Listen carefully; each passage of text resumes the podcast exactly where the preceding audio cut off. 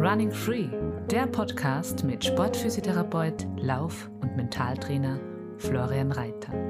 Laufen als deine Basis für körperliches, mentales und emotionales Wohlbefinden. Finde deinen Rhythmus durch achtsame Bewegung in und mit der Natur.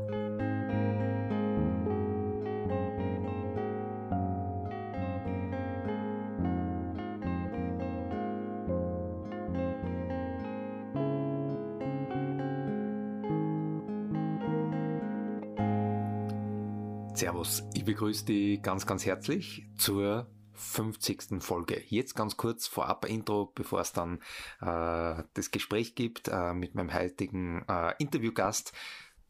50 Folgen, vor gut zwei Jahren hat es angefangen. Äh, ich bin unglaublich happy und dankbar für das, ähm, was da alles passiert ist, dass ich losgelegt habe damit, dass äh, so viele Menschen, so wie du jetzt, den Podcast hören, dass ich so viele Rückmeldungen gekriegt habe, dass ich auch so tolle Bewertungen gekriegt habe auf dem Podcast. Ähm, das ist äh, voll schön und bestätigt mich voll in dem, dass ich mich damals entschieden habe und mutig genug war, mir zu sagen, ah, welches Mikrofon kaufe ich jetzt und was, was erzähle ich da und wie geht das Ganze an und äh, ja, äh, es war gut und äh, es wird munter weitergehen. Die nächsten Themen sind schon am Plan.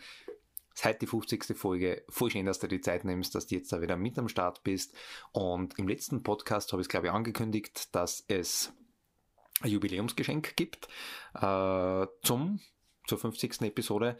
Äh, das wird sich nur ein bisschen verzögern. Das da kann ich euch dann nächste Woche im nächsten Podcast oder auf Social Media wirst dazu dann Näheres erfahren.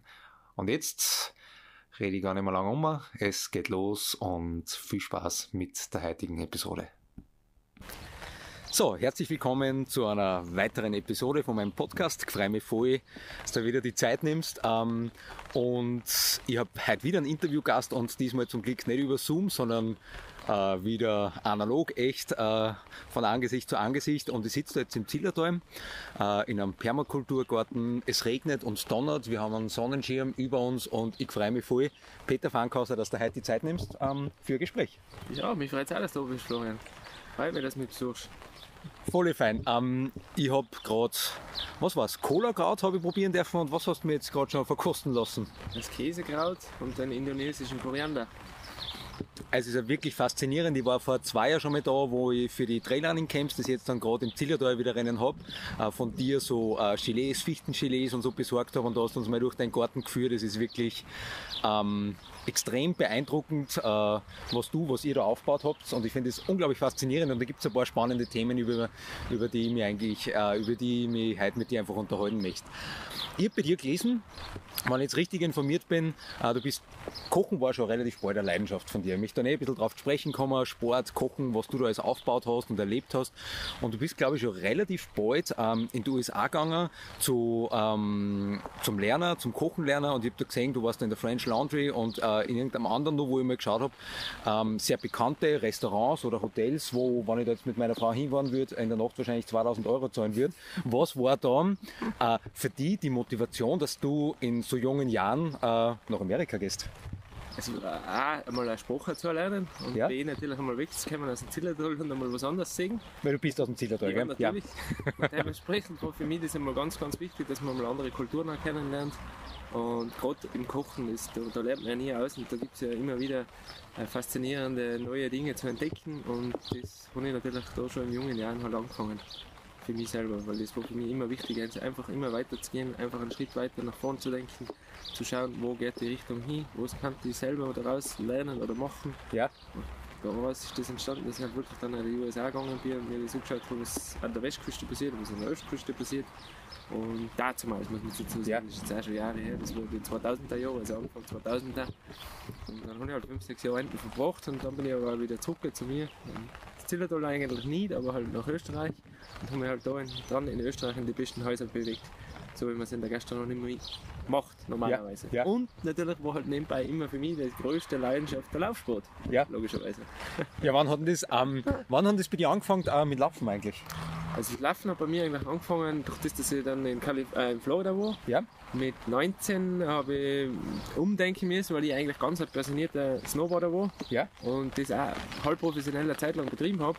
Aber dann halt die Frage gestanden ist, entweder Profi werden oder Beruf weiterlernen oder weitermachen. Ja. Und natürlich haben meine Eltern gesagt, na bitte mach ja was mit deinem Beruf weiter, weil mit dem Snowboarden wächst halt nicht alt werden. Ja.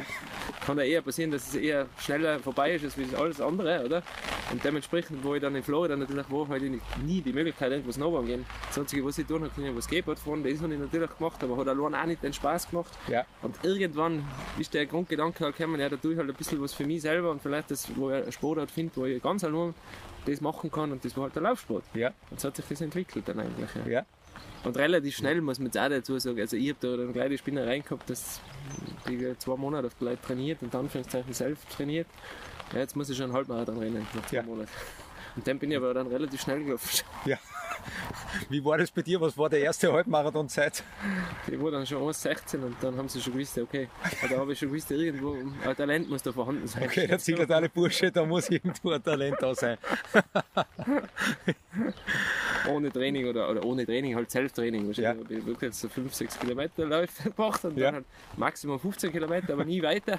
Ja. Dann den Halbmarathon gleich rausgeknallt. Ja. Dann habe ich gewusst, okay, irgendwas muss da da sein, irgendwas muss Ja. Vorhanden sein. Eine Grundstelle, ein Grundgerüst als Ausdauersport. Ja. sag ich jetzt mal.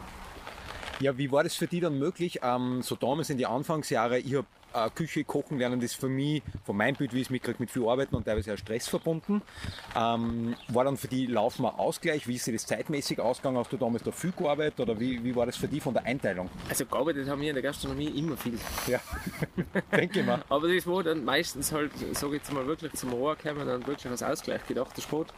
Natürlich äh, ist in der Kategorie dann auch nicht mehr Ausgleich. Das ist ja allem die schwierige Gratwanderung. Umso intensiver du sowas machst, umso schwieriger wird es ja, dass du regenerierst.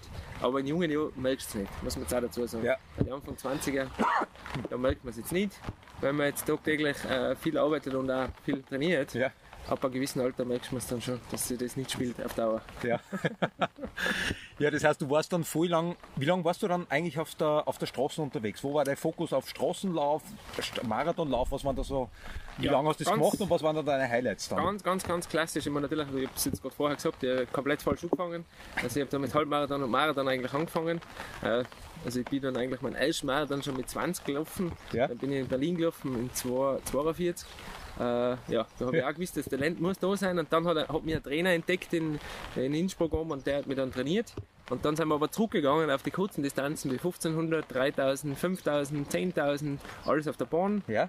und halt natürlich auf der Straße die Straßenläufe und dann erst wieder mit 30 auf den Marathon hin gezielt.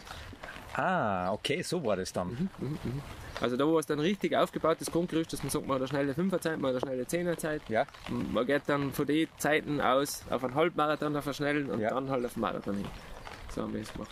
Würdest du das aus deiner Erfahrung aus, so wie es du für dich erlebt hast, äh, jetzt äh, wem empfehlen, wenn du jetzt einen Nachwuchssportler oder Sportlerin hast, dass du das so angehst? Natürlich, also das macht ja eigentlich null Sinn, wenn du jetzt mit einer langen Distanz anfängst, Ja. wenn du nicht schnell sein kann auf einer kurzen Distanz. Ist Ja. ja. eine ganz eine logische Geschichte. Ne? Dementsprechend, wenn du eine Grundschnelligkeit hast von der kurzen raus, dann tust du dich natürlich im Langen auch leichter. Ja. Das ist einfach so. Also das Klassische wirklich von, von, von, von unten aufkommen bis hin auf die lange Distanz wäre schon zu empfehlen, meines. Erachtens. Ja, du hast dann, was war für dich ein Highlight im Straßenlauf? Pah. Da gibt es einige Highlights. Aber natürlich ist für einen Österreicher natürlich das Schönste, mal bester Österreicher beim Wien-Marathon zu werden. Ja, cool, da haben wir mal geredet, wann war das? Das war Warte. 2013. Leider mit Ja. der schlechtesten Marathonzeit, die ich stehen habe, aber.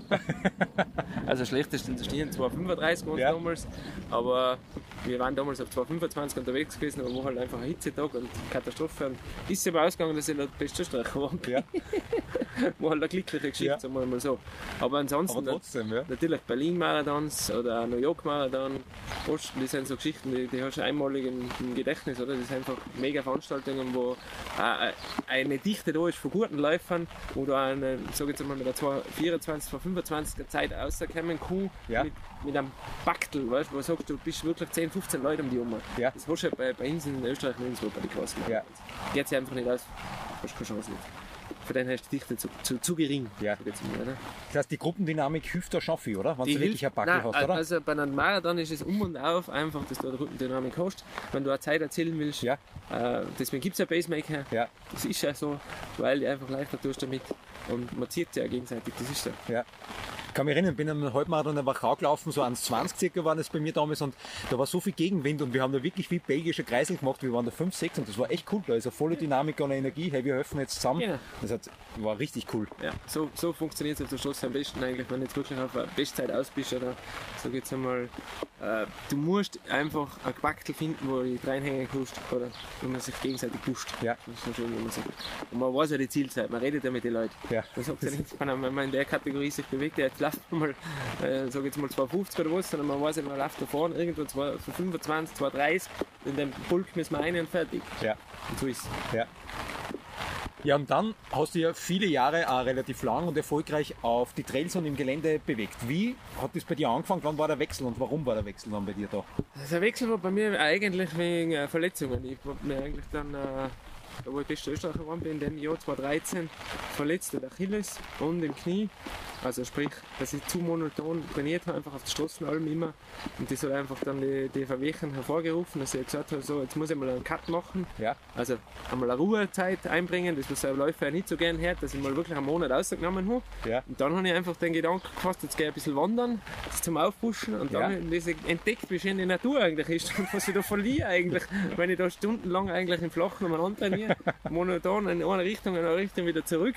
Ja. Also wie wenn ich da am Trail irgendwo schön am Berg aufziehe und links und rechts die schöne, die wunderschöne Natur habe und dann beim Anspringen das gleiche kann ich in einen anderen Trail wieder anlaufen. Ja. Also es gibt da nichts Schönes. Leider zu spät erkannt, muss Ja. ich ganz ehrlich gestehen. Du warst dann drei, oder wie alt warst 35. 35 warst, ja. 35, Ähm, ja, es ist einfach doch ganz was anderes. Ich habe echt einige Patienten auch schon gehabt, die Probleme gehabt haben von rein Straßen, Triathlon oder sowas und dann ins Gelände gewechselt sind und auf einmal waren die Wehwehchen weg. Das Genau. ist sehr spannend. Nein, das ist wirklich so. Ich habe dann auch, weil viele ja gemeint haben, bei den Herren da laufen, da musst du ja alles, machst du ja alles kaputt, die Sehnen, da machst du ja die Knie, Knie, kaputt, ja. alles. Das ist ja immer ein anderer Untergrund. Ja. Du musst ja immer anders treten. Das ist ja ganz ein anderer Ausgleich für deinen ganzen Körper, für deine ganze Statur. Also ganz im Gegenteil, da hätte ich null Probleme. Das Ja. einzige Problem, was da einmal passieren das ist, passiert jedem Trailläufer mal, das ist, dass man mal überknöchelt und dann halt einmal sich ein Bandel fetzt. Ja. Ein oder zwei, Ja. wenn man es ganz übertrieben zu, angeht, sag ich Ja. jetzt einmal. Oder? Und das passiert, glaube ich, auch jedem mal von uns, Ja. was uns beim Trail bewegt. Kann ich aus Erfahrung sprechen. Aber es ist echt, es ist nicht so monoton. Ja. Nein, absolut nicht. Und das macht es genau aus, dass da eigentlich dein Körper äh, nie so äh, Belastung einbringt auf einen Fixpunkt, Ja. sag ich jetzt einmal. Meine Sachen. Ja. ja, was bedeutet für die Nachhaltigkeit im sportlichen Sinn? Ha, das ist jetzt ein guter Grundgedanke, aber nachhaltig in dem Sinn sind wir, glaube ich, alle, weil wir, wenn wir uns auf dem Trail bewegen, alle mit Hirn bewegen, hoffentlich. Ja. Und nicht irgendwas zerstören oder nicht auch irgendein Müll hinterlassen, hoffe Ja. ich einmal, oder? Ja. Das ist einmal mein Grundgedanke. Natürlich nachhaltig, da kannst du jetzt weit ausholen, gell? Ja. Also sprich, du kannst jetzt bis aufs Equipment zurückgehen Ja. und so. Ja. Ich muss das Equipment umlegen vor zehn Jahren, weil ich hatte das ja noch, weil das ist ja noch gute Notung, oder? Ja. Zum Beispiel jetzt, oder? Äh, natürlich, die Industrie will ja was verkaufen und das will ja äh, jeder von uns, dass wir mit den neuesten, mit den äh, modernsten Sachen unterwegs sein. Ja. Das tue ich natürlich auch, gebe ich schon ganz ehrlich zu. Geschweige denn hat meine Sponsoren, die was hinter mir stehen, keine Freude, weil ich damit alte Sachen um ein Hans rennen will. Aber nachhaltig in dem Sinn, wenn du jetzt am Berg unterwegs bist, du bist ja so schlau und passest auf die Natur auf, hoffentlich, ich hoffe, die was alle zulassen, die, die machen das. Ja. Weil das ist es um und auf, das haben wir die Natur und die will man sie so behalten. Und wenn wir uns wirklich so mit Hirn bewegen, macht man es glaube ich schon richtig und nachhaltig. Ja. ehrlich gesagt. Und so nachhaltig im Sinn vom auf dem eigenen Körper, das langfristig gesundheitsförderlich. Was ist da für die? Ja, da ist, Wichtig. also meines Erachtens, das hast du sehr richtig schon gesagt, aber das Wichtigste ist einfach auf deinen Körper losen können. Ja. Dass man reinlässt. Dass man weiß, wo ist seine Grenze oder wo haben die Grenzen jetzt auch im Training. Und Dass man einmal einen Ruhetag einstellen muss und dass man einmal erkennen muss, es ist nicht nur ich muss, ich muss, ich muss, sondern Ja. wi- wichtig war einzulassen und zu erkennen, okay, jetzt habe ich eigentlich genug trainiert für die Wochen zum Beispiel, jetzt nehme ich mal einen Tag aus, weil ich brauche Erholung. Ja. Nutzt nichts. Weil sonst werde ich mich nie gegen erinnern richtig, wenn ich das Spiel so Ja. betreibe. Das ist einfach so. War das für die Lernprozess? Hast du das immer gut kennen? Wie ist dir mit Regenerationstage und Wochen gegangen? Äh, ja, das war natürlich ein Lernprozess, gebe ich ganz ehrlich Ja. zu, aber durch das, dass ich von der Straße her gekommen bin, jetzt, kann ich mir im Trail dann schon um einiges leichter getan, dass ich gewusst habe, wo meine Phasen sind zum Regenerieren und wie viel Umfänge man machen kann und sollte für lange Rennen zum Beispiel Ja. jetzt, weil da hat man ja auch meistens die Zoll dann im Kopf, dass man sagt, jetzt laufe ich einen 100 Kilometer Lauf, muss ich ja mal Minimum einen 70er gespult haben oder einen 60er gespult haben, was ja ein kompletter Schwachsinn ist. Wichtig sind einfach die Stunden an, an, an der Zeit, was du verbringst am Trail. Ja. Und das auch mit Hirn und nicht mit Vollgas die ganze Zeit, sondern halt wirklich einmal am Lockern einsteigen und wirklich ganz easy, wo du sagst, teilweise, ja, das ist jetzt eigentlich ein Tempo, das Lauf ist, ist nicht, bringt er mehr im Ja. Endeffekt, als wenn du tust jetzt mehr Ja. und schnell, sag Ja. ich jetzt mal. Oder? Bin ich halt der Meinung. Aber natürlich hat da jeder seine andere Philosophie dahinter, da gibt es ja alle möglichen Module, brauchen wir nicht reden, in der heutigen Zeit findet man alles. Ob äh, das jetzt Strava und Co. ist, was auch nicht besser macht, muss ich jetzt ganz ehrlich sagen. Ja. Weil viele sich damit selbst challengen, besser zu sein wie der andere, weil der ist ja gestern gerade da aufgelaufen und hat die Zeit gemacht, den muss ich jetzt auch zusammenbringen. Und das ist, glaube ich, das ganz, ganz Gefährliche. Ja. Vor 20 Jahren zurückgeschaut, da haben wir nicht einmal eine Uhr gehabt, wo sich Kilometer angespielt haben, sondern da hast du eine Uhr gehabt, wo du eine Zeit drauf gehabt hast. Und nach denen habe ich trainieren gelernt. Ja. Und dann habe ich auf meinen Puls gelost und habe auf mein Hirn gelost, oder? Ja. Oder geschweige denn, natürlich hast du dann irgendwo auf einer flachen Strecke trainiert, wo du gewusst hast, da kommt jetzt der Kilometerpunkt 1, 2, 3, 4, 5 und so weiter. Ja, heutzutage kann ich das ja alles auf der Uhr sagen, oder? und dann ist da halt die Gefahr bei vielen gegeben, dass man sich einfach nur noch nach denen misst. Ja. Das ist ja kompletter Schwachsinn, weil nicht jeder Tag ist gleich. Du hast ja verschiedene Leistungs-, also dein Körper reagiert ja unterschiedlich, wie du gegessen hast, wie du entlastet bist, wie du äh, regeneriert hast. Und nicht einfach einen Trainingsplan einhalten, na, heute muss ich zwei Stunden mit der und der Base laufen, weil sonst ist der Trainingsplan nicht erfüllt Ja. und da bin ich nicht gut. Ja. Das ist genau das, genau das Gegenteil. Was die dann selber voll fertig macht und wo der anfängliche, das erlebe ich oft, Ausgleich laufen zu ähm, Zusatzfaktor Stress wird und der Spaß Ja. verloren geht Ja. und Und der Körper zwickt. Ja, und das ist ja eigentlich schade oder sehr, sehr traurig, wenn du das tust eigentlich, weil da macht es ja keinen Spaß mehr, oder? Ja. Und dann kommst du irgendwann auf den Punkt oder viel zu früh schon auf den Punkt, das sagst du ja, warum tun wir das alles so? Ja. Weil das, das, das ist das, was dann viele am Kopf haben. Ja. Wie gesagt jetzt, oder? Ja. Wenn sie schon das, äh, in den Übertraining reinfliegen, sag ich Ja. jetzt mal. Ja, voll. Und natürlich Das Ja. ist, das ist, die hast du natürlich auch, wenn du das Übertraining hast, dann hast du auch die Wehwehchen. Und den die wegzubringen, dauert viel, viel länger, als wenn mit Hirn laufen. Und vorher schon wenig drauf achten. Genau. Ja, richtig spannend. Ja, wie war es bei dir? Das heißt, du warst dann in Österreich viel unterwegs als Koch, hast gelernt. Äh, wann war dann bei dir der Zeitpunkt, wo du gesagt hast, hey, jetzt machst du dein eigenes Ding? Und was hast du dir da im Zillertal aufgebaut? Äh. Und warum? Erzähl mir ein bisschen. Ja. ja, also ich koche jetzt mittlerweile seit 30 Jahren, sind jetzt 30 Jahre her, mit 14 ganz normal angefangen, meine Lehre, oder mit 15 eigentlich. Äh, bin dann aber relativ schnell, wie gesagt, in die weite Welt aus. Ich bin mit 19 dann abgehauen und bin nach Amerika gegangen, war dann bis ich 25 war drüben und dann bin ich wieder zurückgekommen nach Österreich. Und was witzigerweise dazu mal schon möglich gewesen wäre, dass ich drüben mich selbstständig gemacht habe, Kinder mit Ja.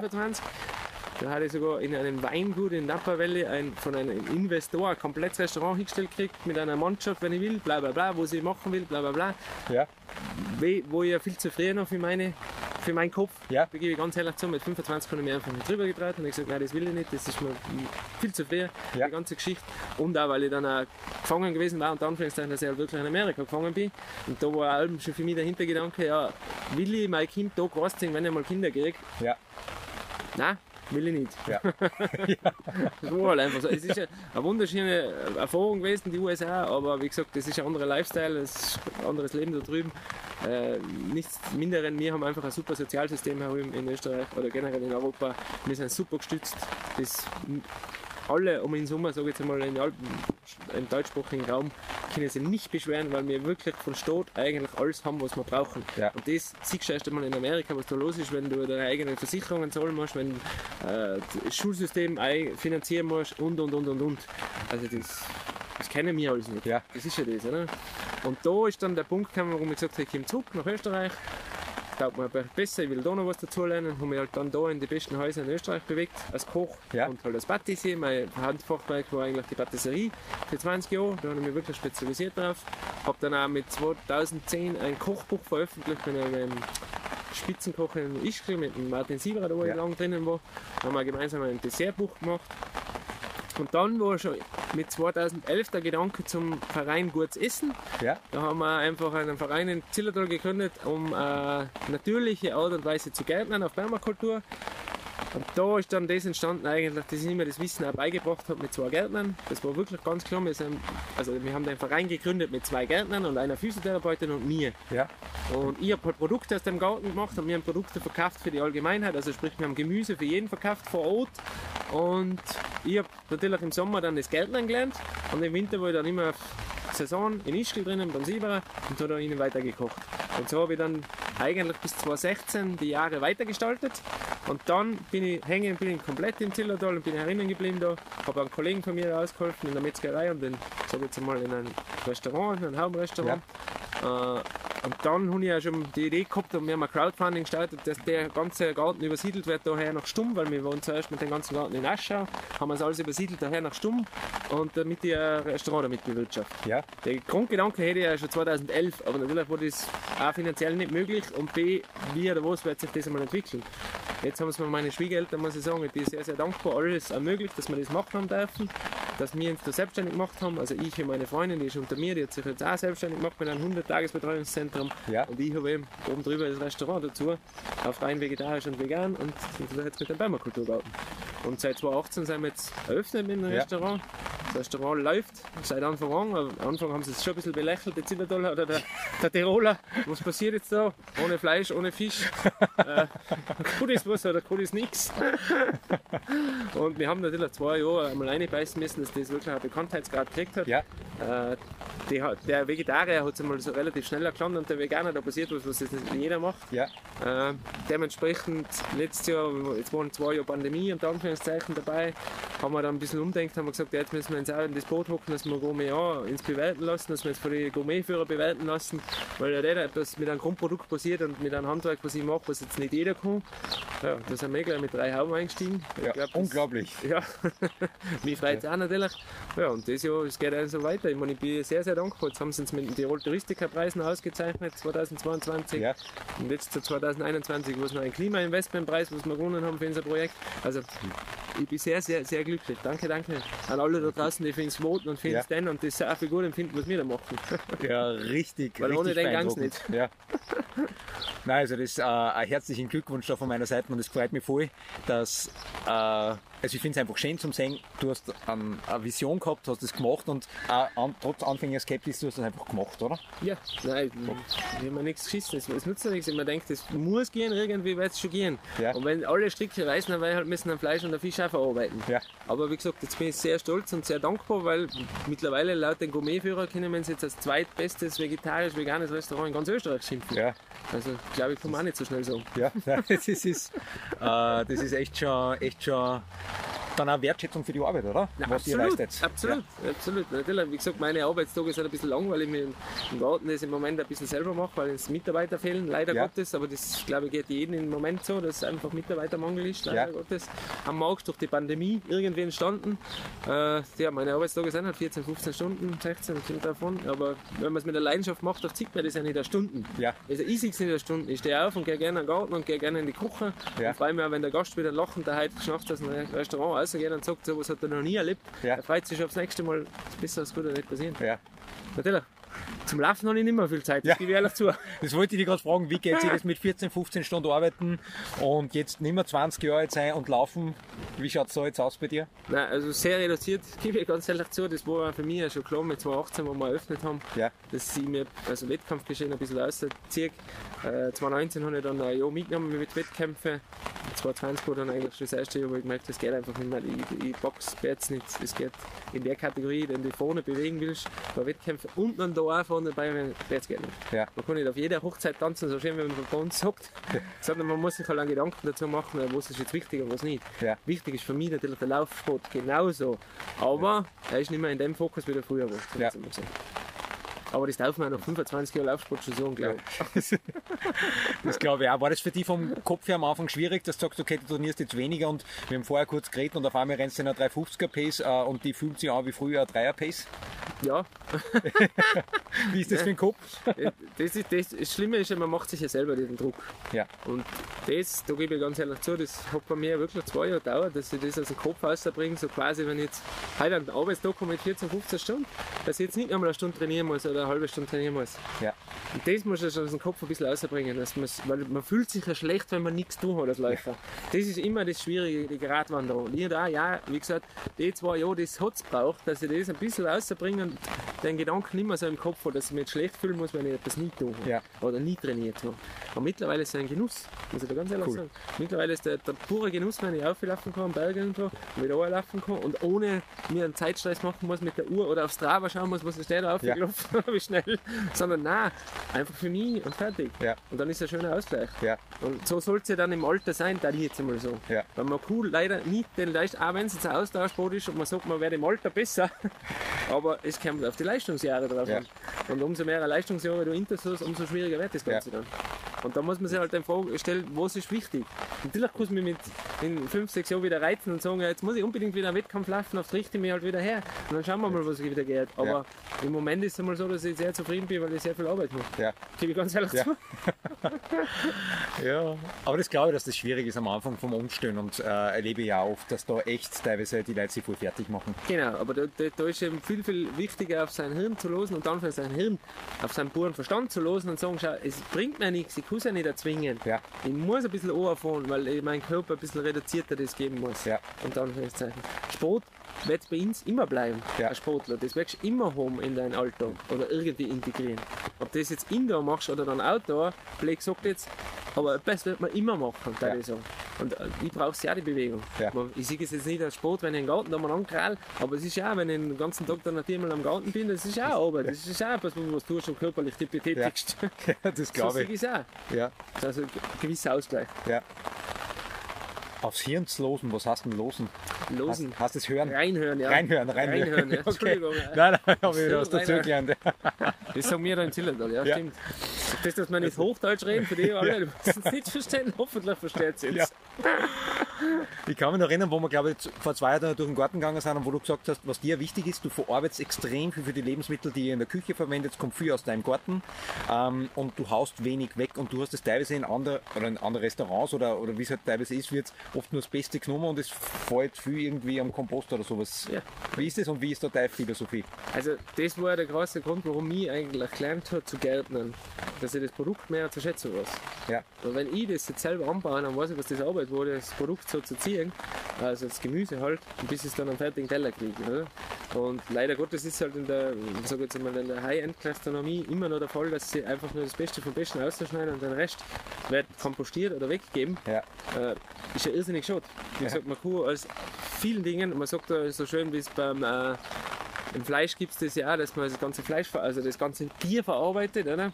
Und, und da bei uns im, sag jetzt mal im Gemüsebereich, sagt man eigentlich vom Leaf to Root, dass man wirklich bis zur Wurzel alles verarbeiten kann. Und das du schon ja, bei vielen Sachen. Natürlich, bei manchen Sachen kannst du es nicht, aber in der Regel, ich sag jetzt mal zu 70 Prozent kannst du bei jedem Gemüse machen. ja.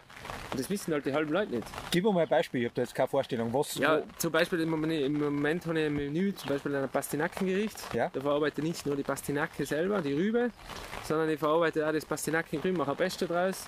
Zum Beispiel Ja. jetzt, oder? Oder ich mache einen Kuchen auch, da wo ich auch wirklich das dann als Kräuter fein gehackte, das Grün eingibt in den Kuchen, dass du den Geschmack reinbringst von der Pastinake. Natürlich, man muss immer auch dazu sagen, du kannst das dann nur tun, wenn du das selbst anbaust. Gell? Wenn du selbst weißt, was in das Produkt eingeht. ja, Weil, wenn das Produkt gespritzt wurde, dann hast du die meisten Spritzmittel natürlich im Blatt. Dann ah, kann ich das nicht tun. Ja. Weil dann habe ich in der Wurzel nicht so viel Spritze mit drin, Spritzmittel drin, als wie natürlich oben im Grün, oder? Ja. Und das Grün kannst du oft nicht mehr hernehmen. ja, Und das musst du natürlich unterscheiden können. Also wenn du selbst gärtnerst und selbst dir dein Gemüse anbaust und weißt, was du eingibst in dein Gemüse, dann kannst du es jederzeit machen. ja, Aber auch zum Beispiel, ein ganz ein typisches Beispiel ist das Radieschen. Da ist das Radieschengrün eigentlich sehr, sehr intensiv. Schmeckt genauso wie ein Radieschen. ja, Die halben Leute wissen das nicht und schmeißen es weg. Aber natürlich, wenn sie es jetzt vom Supermarkt holen, dann bitte jetzt das. Schmeißt es weg. Weil meistens ist es gespritzt. ja, Es gibt in der EU genügend Spritzmittel, was zulässig sind auf Bio. Das ist der nächste Part. Das ist Wirklich? Die Industrie haltet uns dorthin, oder? Ist, Ja. Das ist der ganze große Faktor. Da geht's vorne los beim Saatgut, dass Monsanto, ein riesen Saatguthersteller, sagt, Ja. das Saatgut darfst du nur noch verwenden, weil das ist das beste Hybrid-Saatgut, das was wir am Markt haben. Da gibt es keine Schädlinge, da geht kein Schädling drauf. Ja, warum geht kein Schädling drauf? Denkt denkt mal drüber nach, warum kein Schädling drauf geht. Das hat ja alles einen Grund. Ja. Und leider Gottes ist halt so. Und dann spritzen sie drüber und haben ein Spritzmittel, was sie betiteln als Biospritzmittel, aber es ist ein Spritzmittel mit E-Nummern, wo das Hirn stehen bleibt. Äh, wenn ich die verwende, auf Turnier, die in meinem Produkt drinnen. Ja. Und leider Gottes ist es im normalen äh, Supermarkt halt so, dass du nie so ein Gemüse kriegst, als wie jeder in der Permakultur. Ja. Geht sich leider nicht aus, weil es einfach viel zu lang dauert. Das muss jetzt auch dazu sagen. Diese Art und Weise zum Gärtnern, was wir da betreiben, oder was ich da betreibe, das dauert einfach. Ja. Da dauert ein Grundprodukt, äh, kurzes Beispiel, zum Beispiel ein Radieschen wächst bei mir innerhalb von zweieinhalb Monaten, bei anderen wächst es in einem Monat, weil sie es jeden Tag gießen und jeden Tag be betiteln, oder? Ja. Und spritzen. Ich tue ja nichts. Ich setze das Produkt einmal und dann überlasse es der Natur. Wenn der Regen kommt, dann kriegt es Wasser. Wenn kein Regen kriegt, kriegt es kein Wasser. Trotzdem funktioniert das. Weil es auf Hügelbeete angelegt ist. Muss man Ja. dazu sagen. Ja. Der Hügelbeet ist ein Speicher, ein natürlicher Feuchtigkeitsspeicher, wo sie die Pflanze mit der Wurzel irgendwo Feuchtigkeit findet. Ja. Deswegen verreckt es nicht. Aber es muss kämpfen. Und das Kämpfen, das macht gut aus, weil da kriegst du einen Geschmack ans Produkt rein.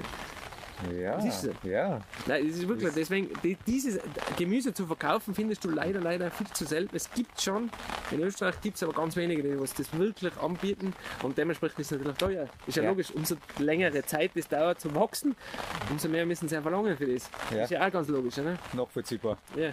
Deswegen, aber ich sag gleich, wenn Sie es daheim selber was machen könnt, dann verarbeitet bitte alles, wenn Sie wisst, was da jetzt mit Gemüse. Ja. Das ist wirklich so. Man kann es verwenden. Und es gibt da ganz wenige giftige Unkräuter, weil die Leute alle glauben, es gibt so viele Unkräuter, was man nicht essen kann. Es gibt ganz wenige Unkräuter, was nicht essbar sein im Ja. Garten. Wirklich. Ja. Natürlich, du musst wissen, aus welcher Wiese das kommt. Ob der Bauer wirklich jeden Tag drüber, äh, jedes Jahr dreimal drüber düngt, dann darf ich auch nichts essen aus dem Feld. Ja. Oder am besten am Wald.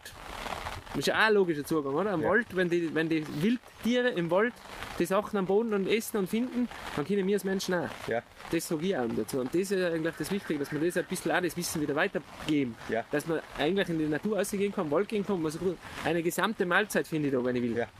Ist halt Arbeit. Ja. Das ist halt. Aber die Mahlzeit war die gesündere Mahlzeit als wie im Supermarkt, die Mahlzeit. Gell? Hast Bewegung und suchst. Äh, sammelst du auch für, weiß nicht, Pilze oder sowas, äh, bist du oft dann im Gelände unterwegs und sammelst da was im Wald? Natürlich, jetzt geht's dann eh los. Jetzt, Ja. jetzt, jetzt, jetzt äh, ich glaube, nach den Regen am Wochenende das erste Mal die Pilze starten. Ja. Aber natürlich Pilze, Beeren, das ganze Zeug. Oder auch Sauerklee, alles so Geschichten, wo ich sage, das gibt der Wald her, was für mich gut ist, verwende ich Ja. fürs Restaurant. Ist ja logisch.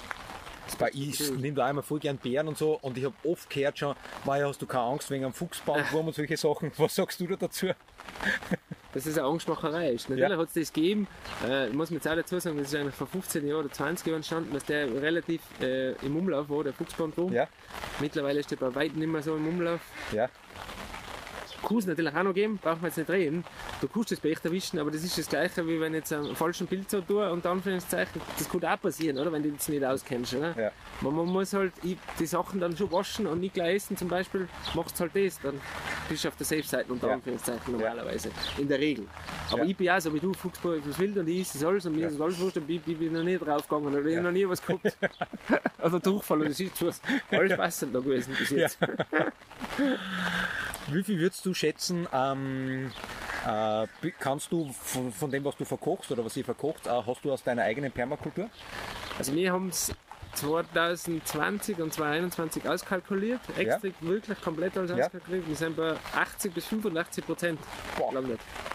Ja, also mittlerweile der, der Winter, der 2021 auf 2022, Ja. das war der allererste Winter, wo ich null Gemüse zukaufen haben müssen. Wirklich? Da habe ich alles eingelegt, fermentiert und eingelagert gehabt. Den ganzen Winter. Und der Winter war bombig. Ja. Der Winter war teilweise jeden Tag voll mit dem Restaurant. Was auch gut war für mich. Ja. Aber ich sag, ich ich war auch sehr erstaunt, dass wir das geschafft haben, dass wir da drüber gekommen sind. Also. Boah, 80 bis 85 Prozent und das restliche besorgst du dann von dort, wo es für dich stimmig ist. Genau. Ich meine, Ja. Es gibt in Tirol einige Biobauern, die was das richtig machen, von denen. Oder eben einen Permakulturbauern aus Südtirol, mit denen arbeite ich auch zusammen. Ja. Und von denen besorgen wir dann natürlich auch die Produkte. Ja. Logischerweise. Dass ich ziemlich ein gleichwertiges Produkt kriege. Ja. So sehe ich das. Sehr spannend. Kann man von dir lernen? Ich habe mal gesehen, es hat sowas wie eine Kochakademie gegeben oder so auf, auf Instagram hast du ein paar so Rezepte zu machen oder was? Kann was man, natürlich. Also wir, das Problem ist im Moment, dass wir Mitarbeitermangel haben. Ja. Und was ich heuer nur gemacht habe, sind drei Brotbackkurse angeboten. Da gibt es noch Ja. zwei im Herbst. Da gibt es noch freie Plätze. Ja, Äh, Im Frühjahr, der war jetzt schon im Mai. Äh, nächstes Jahr war, ich hatte eigentlich heuer schon wollen, wieder einen vegetarischen Kochkurs machen oder einen veganen Kochkurs. Aber wie gesagt, mir fallen einfach die Mitarbeiter dazu, dass ich das noch bewerkstelligen neben dem Restaurant. Äh, vielleicht, dass es da nächstes Jahr hoffentlich ergibt. Ja. Ich hoffe es schon. In der Permakultur ist es so, dass ich im Moment gerade am Weg war, mit dem Land Tirol ein bisschen zu kooperieren, hoffentlich. Dass wir vielleicht sogar zusammenbringen, da ein Permakultur-Ausbildungszentrum draus zu machen. ja, Kann ich aber nicht versprechen, weil ich nicht weiß, was das Land Tirol will. Ja. Es natürlich, also du brauchst Geld dafür, du brauchst die Mittel dazu, die habe ich nicht. Ich habe ein Restaurant und wie gesagt, mir fallen sogar die Mitarbeiter dazu. ja. Halt so. Ja, was, ähm, was, für, äh, was für Mitarbeiter, Mitarbeiterinnen suchst du im Moment? Erzähl mal. Ja, Im Moment bin ich wirklich noch auf der Suche auf einen Sous-Chef, einen Chef der Partie. Das sind einfach zwei Koch Kochpositionen in der Küche. Und natürlich war ich da auf der Suche im Garten nach einem guten Gärtner. Aber Ja, ist halt ganz, ganz schwierig im Moment leider. ja, Die Pandemie hat uns da relativ ein großes Loch aufgerissen. ja. In alle Branchen, so viel ich das weiß. Also Aufruf an alle, die jetzt zuhören. Es sind ja doch einige, vielleicht ist irgendwer neugierig geworden auf, eigentlich auf Kurzessen. Äh, kurz mit TZ, schreibt man sich das eh in die Shownotes dann eine .com oder was ist eigentlich? Also, also eigentlich ist ein ganz logischer Zugang. Das Gut und das Essen, das kennt ja glaube ich auch jeder. Ja. Und das Z steht fürs Zillertal. Das sind da mittendrin. ah, Das war eigentlich der, der Grund, warum wir den Verein so betitelt haben. ja, Ja, damit sich jeder so einprägt. Das Ja. war eigentlich der Grundgedanke. Weil normal schreibe ich eigentlich gut, gutes Essen, Ja. wenn man es ausspricht, mit einem S. Und deswegen haben wir das Z damit eingeknallt. Und ja, derjenige, der was zu mir kommt, natürlich erwartet eigentlich das, dass wir eine geregelte 5-Tage-Woche haben. Man kann es aussuchen, 40, 45 Stunden Woche, wie auch immer. ja, Und ich habe einen Jahresjob und ich habe äh, ganz normal, sage ich jetzt einmal, Sonntag, Montag immer frei. Also da bin ich ganz beinhart, ich halte die freien Tage ein. ja, Ob Feiertag oder nicht, ist mir wurscht.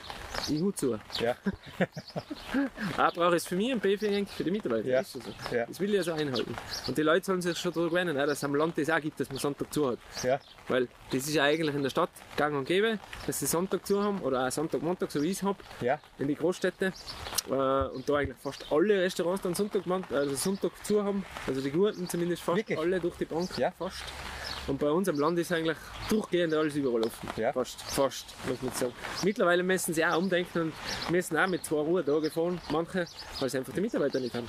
Ja. Das ist einfach so. Und ich tue es halt von vornherein schon. Ich habe es ja schon immer schon so gemacht. Ich, wo ich aufgespart habe, habe ich gesagt, Sonntag, Montag bleibt zu und fertig. Ja. Und das haben wir eingehalten. Und natürlich, manche Gast war natürlich erstaunt, dass wir sonntags zu haben. Oder feiertags zu haben. Das heißt, heute Feiertag hast du dazu. Nein, also Feiertage unter den normalen Wochen habe ich schon offen. Und Ja. wie gesagt, wenn das auf einen Sonntag fliegt Ach so, oder auf einen Montag ja. fliegt, ist zu. Dann ist zu, ja. Das habe ich nicht mitgenommen. Ja, Siehst du nicht offen, nein. Nützt nichts. Feiertage, was steht da in der Tat wieder, die Leute haben Zeit, dann gehen sie essen. Ja. Gott sei eben Dank. auf ein Kurzessen. Ja, Gott sei Dank. Was war für dich eigentlich, das darf mich jetzt interessieren, weil du hast äh, vegetarisch-vegan, ähm, war es von Anfang an vegan oder? Nein, vega- ja, wir haben beides angeboten. Ja. Und es ist ja weiterhin immerhin noch so, dass wir beides anbieten. Wir haben ein vegetarisches Menü, das komplett gleich halt auf veganer Basis Ja. basiert.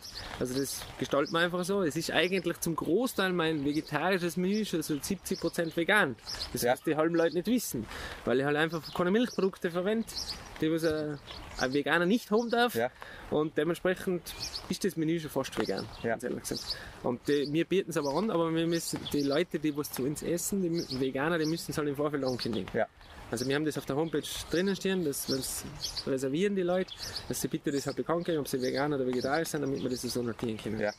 Weil der Mehraufwand ist schon ein bisschen da, natürlich, aber wenn er will, das ja gescheit machen. Das heißt, du dann planen kannst einfach. Genau. Das ist, was es ist. Sehr spannend. Also Ernährung und Essen und Essen zubereiten spielt ja bei dir schon lange eine Rolle. War das für dich als aktiv, also ich nenne es jetzt mal aktiver Sportler, bist jetzt auch noch Sportler, aber wo du leistungsorientiert trainiert hast, hast du da das simpel gehalten? Äh, hast du da recht eine Wissenschaft draus gemacht? Wie hast du das für Nein. dich gemacht? Also ich habe einmal ja, zwei, drei Jahre wirklich eine Wissenschaft draus gemacht, aber es war zu übertrieben, meine Sachen. Äh, ich und allem das Empfinden gehabt, das was dir einfach gut tut und das sollte schon weiterhin tun. Man sollte nie die radikale Lei- Reißleine ziehen, also Ja. Zum Beispiel jetzt den Überkonsum von Fleisch natürlich nicht, das unterstütze ich auch nicht. Ja. Ich, ich selber bin ja nicht Vegetarier oder Veganer, gebe ich auch ehrlich Ja. zu, sondern ich darf mich jetzt als Flexitarier betiteln. ich esse gerne mal ein Fleisch und ein Fisch, wenn ich weiß von wem. Ja. Oder welcher Bauer das gemacht hat oder welcher, wo wirklich von wo es herkommt, oder? Dann tue ich das. Ja. Wurst und so, das ist ich natürlich nicht, weil da weiß ich nicht, was herkommt, oder? Ja. Aber Käse und so, natürlich auch schauen, dass du es in der Umgebung kriegst, dann passt das auch. Aber ich habe mich einfach nach mir selber an meinen Körper eingelassen, nach jahrelangem Training, hast du ein gewisses Gefühl entwickelt, wo ich schon immer vermieden habe, war so Fastfood-Ketten. Ja. Ich will ganz ehrlich zu, ich Ja. will jetzt keine Namen nennen, aber da mache ich einen großen Bogen um, weil das ist leider Plunder, was da, oder besser gesagt Schrott, was da isst. Ja. Du kannst gleich gescheiter gar nichts essen, meines Erachtens jetzt. Äh, sollte man eigentlich schon schauen, dass man das ein bisschen vermeidet und einfach wirklich halt gezielt, wenn man sagt, jetzt trainieren wir auf einem Wettkampf hin, dass man halt gewisse Kohlenhydrate kriegt, ob das jetzt aus Kartoffeln, Reis, ist ja wurscht, also was du das hernimmst, oder auch mal eine gesunde Pizza ist auch nichts Schlechtes, Ja. bin ich auch dabei. Oder deswegen, du musst einfach, das, da darf ich schon sagen, da musst du deinen Körper einfach losen. Ja. Und deine Herren und sehen, merkst, dann merkst du eh, was geht und was nicht geht. Ja. Weil wenn du etwas Falsches gegessen hast, dann kannst du trainieren auch nicht. So gesagt jetzt, Ja. oder? Und wenn ein Blunder ist, dann geht es am nächsten Tag sowieso nicht. So sehe ich das, oder? Und das habe ich halt dann schon nach den Jahren einfach das Gespür selber entwickelt. Aber natürlich gibt es Diäten und gibt es Trainingspläne mit äh, ausgeklügelten Ernährungsplänen dazu. Aber ich selber muss ganz ehrlich sagen, ich halte nichts davon, weil man kann es nicht eins zu eins auf einen Menschen umschneiden. Das geht einfach nicht. Jeder Mensch ist individuell. Da müsstest du das wirklich individuell auf den Menschen zuschneiden. Dann vielleicht geht es. So wie ich kann jetzt auch nicht sagen, weil ich mache viel Laufcoaching und ich müsste jetzt alle so laufen. Ja, genau. Das geht nicht. Nein, das, Das ist jeder. das, das, kann man einfach bringt ganz nicht. was anderes Das, meines Erachtens muss man selber ein Gespür entwickeln und man muss sich halt mit der Materie selbst befassen. Ja. Aber natürlich, es fängt nur beim Grundprodukt. Gell? Wenn ich einen Blunder kaufe aus dem Supermarkt, der was wirklich das Billigste vom Billigsten hergibt, auf wen ich das Beste rausbringen. Ja. So müsst ihr es einfach denken. Es müsst ihr was Gescheites kaufen, damit ich was Gescheites reinkriege in meinen Körper. Ja. So einfach ist die Geschichte. Oder ich gehe im Wald, so wie ich es vorher gesagt habe, auf kriegt auch was Gesundes, wenn man sich auskennt. Ja. Man muss sich halt dafür auskennen, das ist das Nächste. Aber wie gesagt, wenn sich da ein bisschen damit befasst, auf kommt eh drauf, dass sowas geht und dass was alles möglich ist. Ja. Und was da dann auch gut tut. Ja. Und was dann auch im Sport merklich gut besser wirkst damit. Ja. Das funktioniert natürlich. Ja, und Informationen gibt es mittlerweile echt schon viel verfügbar, dass du da was. In alle Richtungen. Man, muss, da was man, man muss ja wirklich selber sich dahinter klemmen und sagen, schau, jetzt muss ich mir das einmal anschauen, ich möchte mir das äh, YouTube-Video einziehen, weil ich weiß, wie der das trainiert und was der für eine Ernährung dazu gemacht hat oder bla bla bla. Macht es. Ja. Das ist das Beste, was ich eigentlich gerade empfehlen kann, weil so kommt es voran. Anders wird es nicht vorankommen. Ja. Anders wird es immer mit den gleichen Problemen anecken. Ja. Und man kann nie, man sollte sich nie den Druck machen, dass man sagt, ich muss ja jetzt in einem halben Jahr die und die Bestzeit zusammenbringen. Und das funktioniert nur, wenn ich das und das ist dazu. Weil wenn ich das schon im Kopf habe, dann kann ich schon von vorher verloren. Gell? Dann wird es kritisch. Und geschweige denn, es ist nicht jeder Tag dann gleich. Du kannst schon den Tag X, sag jetzt einmal, so wie es bei einem Marathon oft der Fall ist, du kannst am besten trainiert sein, du kannst die besten Trainingszeiten haben, du kannst die besten Trainingswettkämpfe vorher absolviert haben und dann der Tag X hast du einen scheiß Tag und auf dieser scheiß Marathon. Ist leider so. Und das ist bei einem Trailrunnern das Gleiche. Und da darf man sich halt auch nicht den Druck machen und sagen, scheiße, jetzt ist schon wieder nicht gegangen oder bla bla bla. Nein, muss es halt beim nächsten Mal wieder probieren. Und irgendwann geht der Plan oft schon auf. Ja. Es ist so. Ja, ich glaube auch, wenn es zu eng wird, ob es jetzt das Training ist und Pulssteuerung und nur Pace oder zum Essen, da fällt mir auch ein Beispiel ein, wo ich meine Triathlon-Ausbildung gemacht habe, Instruktorausbildung vor 15 Jahren. Da waren ein paar dabei, die haben quasi das Müsli abgewogen und haben das so, und die haben so streng und so ernst und so. Und ich gedacht, boah, das möchte ich nicht haben. Bei mir war es gerade so ein Mittelding und dann ist bei einem bei mir im Zimmer gewesen, der hat das gegessen und getrunken, was ihm einen Spaß gemacht hat und das war der Beste von allen. Und haben wir gedacht, cool, so geht's auch. Und der, der hat eine Freude gehabt, da ist die Gaudi gerannt und der hat halt reingespielt, was taugt dem ihm. Und da war ein Bier dabei, dann war mir Fleisch dabei, aber er hat nichts abgewogen. Ich, meine, ich, will jetzt, ich will jetzt da nicht äh, zuvor äh, was Falsches sagen, aber ich traue mir zu sagen, dass das schon in die Richtung schießt, dass das stimmt. Zum Beispiel ein Kilian Jonet, der ist auch Freischnauze. Also Ja. ich habe ihn kennengelernt und der ist da so wie du jetzt das sagst vor einem Wettkampf, alles was Ja. Spaß macht und alles was ihm oder alles was er gerne ist. Der schaut da jetzt nicht explizit drauf und ist der weltbeste Trailrunner, muss man wissen und kennen. Ja. Da jetzt mal sagen. Ja, und Das jetzt gerade kürzlich wieder volles Programm gefahren. Ja, ja, das das ist so geil. Im, Im Prinzip, also er ist das beste Beispiel dafür. Er ist ein Naturtalent natürlich, muss man auch dazu sagen, ein mega Naturtalent. Hat das schon von klein auf mitgekriegt, ist immer in die Berge gewesen, das Wetter dann nie verloren gehen, aber was die Ernährung betrifft, da wurde auch immer schon so wie es im freien Schnauzer gepasst hat, fertig. Und nicht, nein, jetzt muss ich genau das essen vor dem Wettkampf, jetzt muss ich genau das dem Wettkampf, oder ich muss im Training das essen. Nein, der isst, was ihm Spaß macht. Ja. Und das hat er zu mir gesagt, nein, er isst alles, alles, was ihm Spaß macht. Ja. Fertig. Ja. Ist so.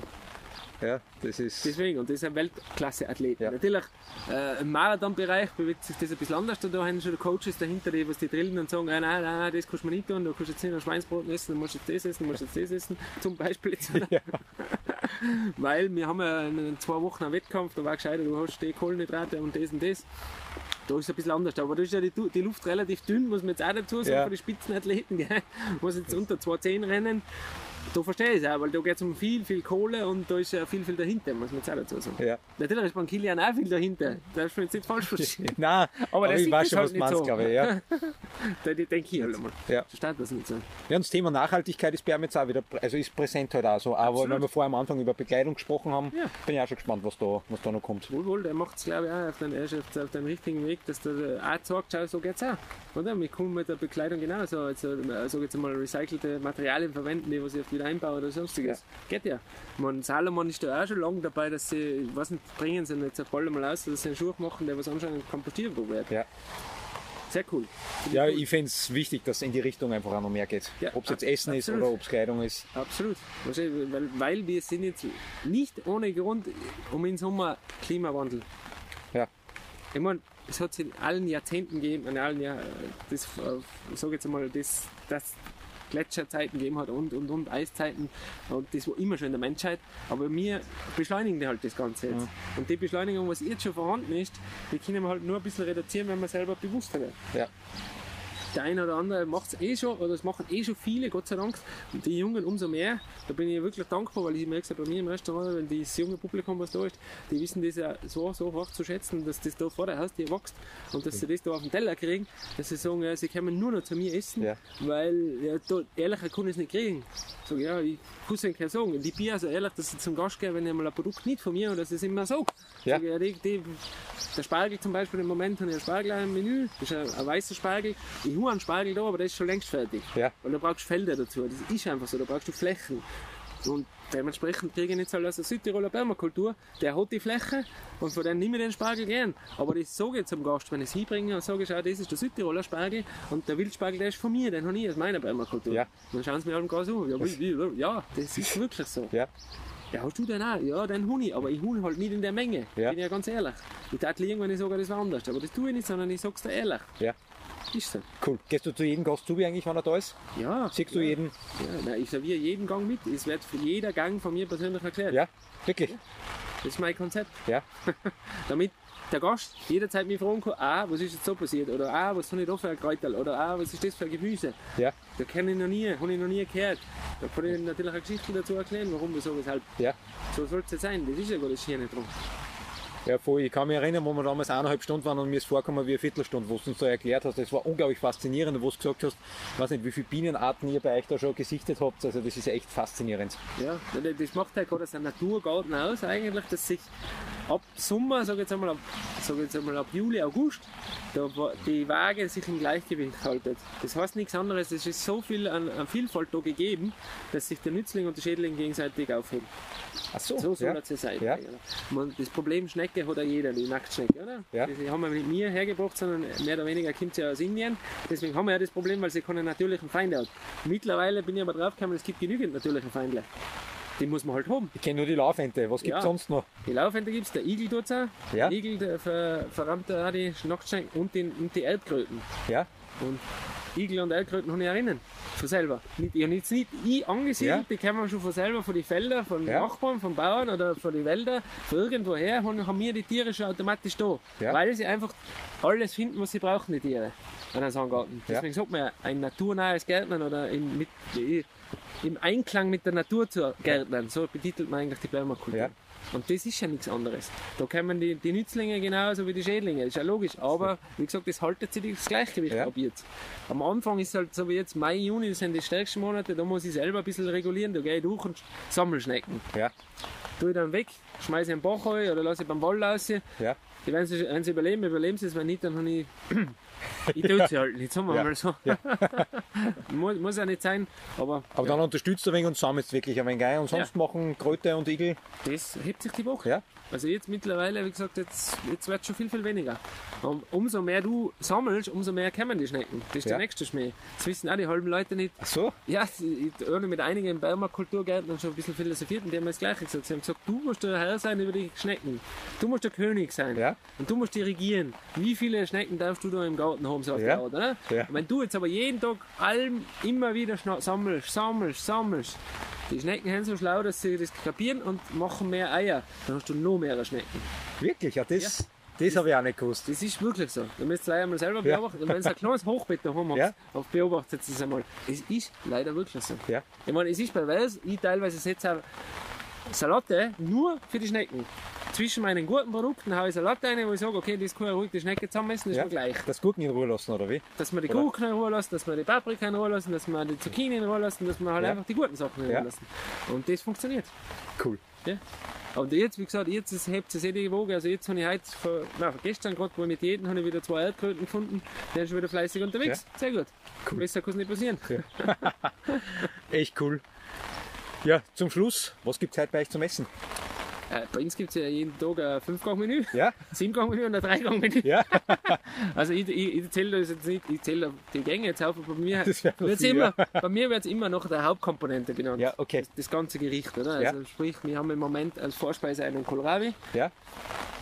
Da gibt es halt bei den Kohlrabi, haben wir ein Kohlrabi-Püree draus gemacht, dann haben wir Kohlrabi-Röllchen gemacht, die wir mal gedünstet haben mit Kohlrabi-Blatt, so wie wir dabei sind, eben, Ja. mit einem Grünblatt.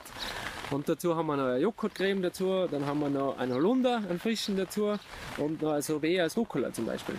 Dann haben wir als warme Vorspeise im Moment den Spargel, den Südtiroler Spargel und den Wildspargel von mir. Da gibt es eine weiße Polenta und eine gelbe Polenta dazu und es gibt noch eine Currysauce dazu mit Kokosnuss, also mehr Curry und mit Kokosnuss Ja. in die Richtung. Als Zwischengang, also als kaltes Zwischengericht, so, so betitelt man das, also Kaltschale, Ja. haben wir im Moment Rhabarber. Da haben wir noch ein gutes Erdbeersorbet von einer Mitzeschiene der Erdbeer dabei. Und dann haben wir noch als Hauptspeise Zuckererbsenschoten. Ja. Da gibt es ein Raviolio mit Zuckererbsen und Zitronenmelisse und dann noch Brennnesselspinat. Und als Dessert haben wir im Moment Riebissel. Da gibt es oft weiße Schokolade mit Riebisseln und noch ein bisschen an Dill. Ja? Dann haben wir ein Sorbet draus gemacht und haben noch eine Dillcreme dazu gemacht. Das Boah. ist das Fünfgang-Menü. Ja. Und zwei Überraschungsgänge gibt es. Zwei Überraschungen. Ja, cool. Wow, ja, wird der Hunger jetzt schon mehr. Echt, äh, echt beeindruckend. Äh, Peter, schön, dass du Zeit genommen hast. Ähm, freut mich voll, war mega spannend. Ich hoffe, alle, die jetzt zugehört haben, war das andere erheiternde, äh, spannende oder was auch immer dabei. Äh, Dankeschön, Peter. Ja, bitte, mich freut es auch, dass du magst. Alles Gute für dein Camp. Ja, danke schön. Oder Das geht jetzt, dann, geht jetzt dann los. Was, wa- ähm, du hast uns wieder äh, Chinesen immer wieder gegen alle äh, Teilnehmer in die Goodie Bags. Was kriegen wir denn da diesmal? Weißt du das? Was für. Ja, Sorten. bunte Vielfalt haben wir wieder Ja. gemacht. Also wir es habt Malach dabei, also das ist bei uns der Fichtenhonig. Dann Ja. Löwenzahngelee haben wir dabei. Dann haben wir ein schwarzes Rundergelee haben wir dabei. Eine Kirschmarmelade haben wir dabei. Ja, Perfekt. ich glaube, da haben sie schon was Leckeres dabei. Super, ja. Wunderbar. Ja, herzlichen Dank. Bitte, Dankeschön. bitte, ich sogar danke fürs Dasein. Ja, weiterhin viel Erfolg auch mit dem Podcast, finde ich voll cool. Ja, und Danke. wenn ihr mal in Zillertal seid, diejenigen, die was dazu losen, schaut mal zu, hat mich gefallen. Richtig, also kurz essen, ich verlinke das Ganze dann eh noch und äh, genau, in Stumm im Zillertal. Sehr gut, in der Mitte vom Zillertal. In der Mitte vom Leicht zum Zillertal. Finden. Ja. Dankeschön, Peter. Macht's es gut, gell? Vielen Dank. Running Free. Laufen in deinem Rhythmus.